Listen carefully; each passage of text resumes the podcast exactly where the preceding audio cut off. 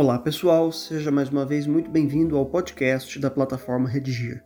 Hoje a gente vai falar sobre o seguinte assunto: desafios para aumentar as estatísticas da doação de sangue no Brasil. Eu sou o Gustavo Fechos e estamos aqui mais uma vez com a professora Gislaine Boazzi. No primeiro bloco deste episódio, a gente vai falar sobre o tema apresentação de projeto textual, apresentação de repertório sociocultural e tese, o ponto de vista a ser defendido na redação. Para que no segundo bloco a gente tenha condições de tratar mais pormenorizadamente dessas questões. No terceiro e último bloco a gente fala sobre proposta de intervenção social. Antes de começar, já fica o nosso convite para você assinar o podcast da plataforma Redigir no seu tocador de preferência. Então, vamos lá, professora, como que a gente pode situar os nossos alunos a respeito da apresentação deste tema? Olá, Gustavo. Olá, colegas da plataforma Redigir. Muito bom nos encontrarmos aqui. Apresento o tema, Gustavo: Desafios para aumentar as estatísticas da doação de sangue no Brasil, com dados da Organização Mundial da Saúde. No Brasil, 1,6% da população doa sangue e 34% dessas doações destinam-se a atender a necessidade de amigos e familiares, ou seja, não são doações espontâneas. Ok, essa me parece mesmo uma excelente estratégia, que é a de apresentar o tema valendo-se aí de alguma informação que por vezes já nos é inclusive fornecida pela própria coletânea. Então, vamos lá e os argumentos, com quais ideias a gente pode trabalhar para o desenvolvimento deste tema, professora?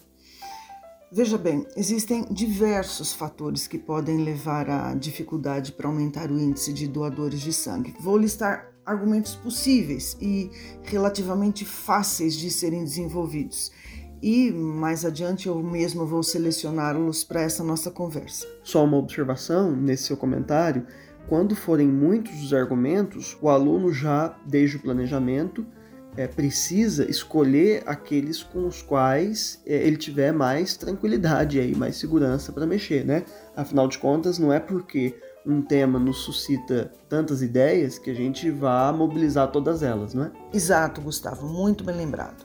Vamos aos argumentos então a falta de informações seguras sobre a doação. Existe aí todo um tabu a ser vencido, o que compromete inclusive a intenção, a solidariedade daquele que pensa em ser doador.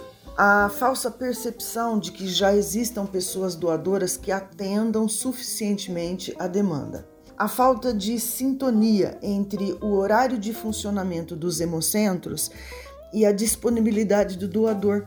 Grande parte é, dos hemocentros não funcionam à noite. Uh, e, por último, as antigas restrições aos doadores homossexuais. Nós vamos conversar um pouco mais sobre isso a seguir. E a tese, professora, que é o ponto de vista a ser defendido pelo aluno na redação? Sempre que o assunto implica comportamento, veja bem, doação é solidariedade, doação é iniciativa.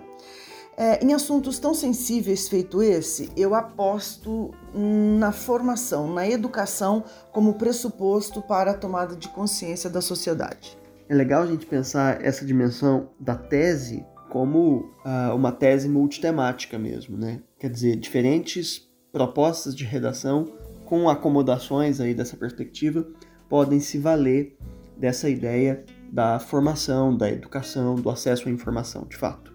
Agora, como repertório sociocultural, que é uma possibilidade da introdução, apesar de que não obrigatório lá, como que a gente pode lidar com essa dimensão do texto. Eu gosto muito de trazer adiante Betinho em temas dessa natureza. Para o sociólogo e ativista brasileiro Herbert de Souza, o desenvolvimento humano só existirá se a sociedade firmar-se em cinco pontos fundamentais. Quais sejam eles?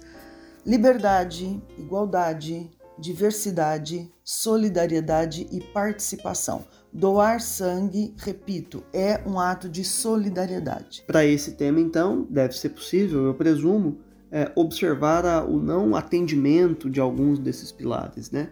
Então, como que a gente pode é, trazer essa referência do Betinho, que me parece mais uma vez super apropriada, além de é, aplicável também a outros temas, né? Como que a gente pode trazer essa referência para este tema? Qual é a conexão?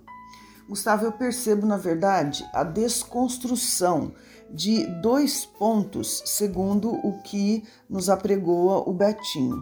Eu vejo a desconstrução da solidariedade e da participação. Ser solidário dentro de casa não é tudo. É preciso é, olharmos para além do próprio umbigo. Ser solidário é participar, é enfrentar, é agir. E sobre isso nós vamos falar um pouco mais a seguir. Ok, acho que você faz essa observação principalmente pela noção de que a doação de sangue acontece muito entre os pares, né? Então, dentro de casa, para os amigos e não necessariamente a quem quer que seja. Professor, por que as pessoas, mesmo sabendo da importância, da magnitude que é serem doadoras de sangue, não são efetivamente? O que está acontecendo? Como, afinal, vencer os desafios para aumentarem as estatísticas de doação de sangue? No Brasil, como eu disse, apenas 1,6% da população é doadora de sangue. E o ideal é que essas doações fossem voluntárias, espontâneas e não sob demanda, como você acabou de dizer. Isso seria de fato significativo para abastecer os hemocentros. Aliás, sobre esse assunto, a gente está distante dos parâmetros estabelecidos pela OMS, né? Não, não estamos distantes, não. A OMS recomenda que entre 1 e 3% da população de cada país seja doadora.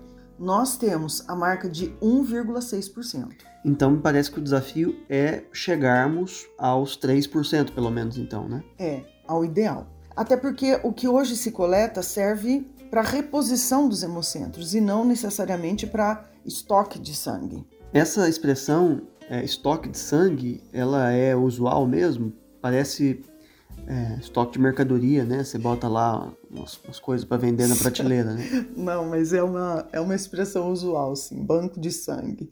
Aliás, os cientistas ainda não encontraram nenhum substituto para essa mercadoria, viu, Gustavo? O, o sangue humano. Quando uma pessoa precisa de sangue, ela só pode contar com a solidariedade de outras pessoas. E aqui aproveito para ampliar o alcance da solidariedade e da participação, pilares sugeridos por Betinho, sem os quais não se pode falar em em desenvolvimento humano. Vamos recuperar aqui. O desafio é chegarmos ao ideal de 3% né, da população brasileira como doadora de sangue. Você acha que falta entre os brasileiros solidariedade, sendo que a gente é um povo conhecido por essa característica? Gustavo, muito embora a solidariedade seja um traço altamente subjetivo, eu entendo sim que ela esteja ameaçada pela falta de informações seguras acerca do processo de coleta de sangue. É, doar sangue é simples, é rápido, seguro. Doar sangue não emagrece, não causa anemia. Há muitos comentários a esse respeito e é preciso que se afirme: doar sangue não expõe o doador a nenhum risco. É verdade. A gente pode é, observar que até existem, sei lá, uns cartazes aí, né, em hospital, posto de saúde, escola sobre doação de sangue, mas não necessariamente uma campanha de impacto nacional, uma campanha de sensibilização, de conscientização grande mesmo a esse respeito, que me parece é, é uma estratégia que dialoga com a sua tese, né? Ampliar o alcance, a repercussão dessa discussão. E mudando de assunto dentro do assunto, você disse que falaria um pouco mais a respeito das restrições é, em se tratando de doadores homossexuais.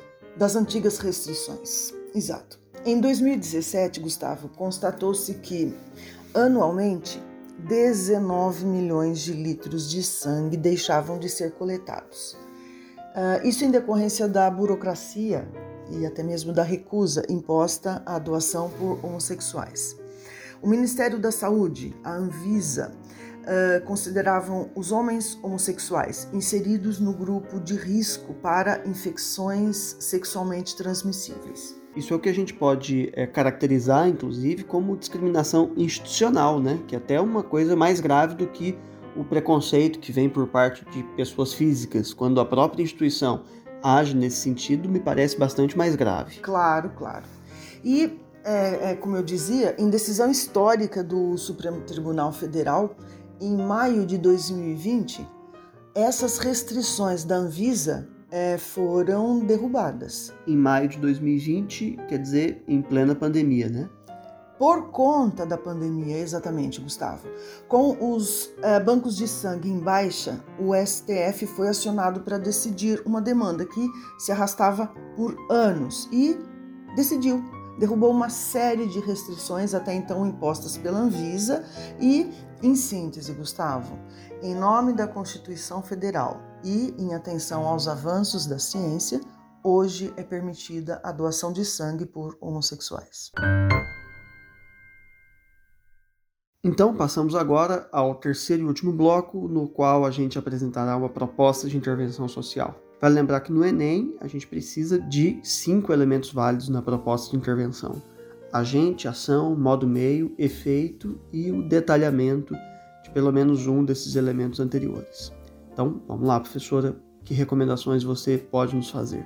Agentes, profissionais da saúde, aí também os psicólogos, em parceria com youtubers. Ação: promoverem campanhas palestras instrutivas acerca da doação, estendendo-se essas campanhas à comunidade em geral. Finalidade: aqui eu também vou fazer um detalhamento. Conscientização da sociedade acerca da necessidade e da segurança do procedimento para a doação de sangue, a fim de que sejam abastecidos os bancos. Obviamente, isso feito, um sem número de pacientes, de vidas serão salvas. Uh, modo meio, também vou fazer um detalhamento. As campanhas devem ser feitas por meio da parceria entre secretarias estaduais, municipais, escolas, youtubers, com recursos públicos já destinados à área da saúde, hoje na casa de 8% do PIB. Sabendo-se que há provisão para a saúde, é possível implementar campanhas eficientes para vencer os desafios e aumentar as estatísticas da doação de sangue no país. Muito obrigado então pela sua participação, professora.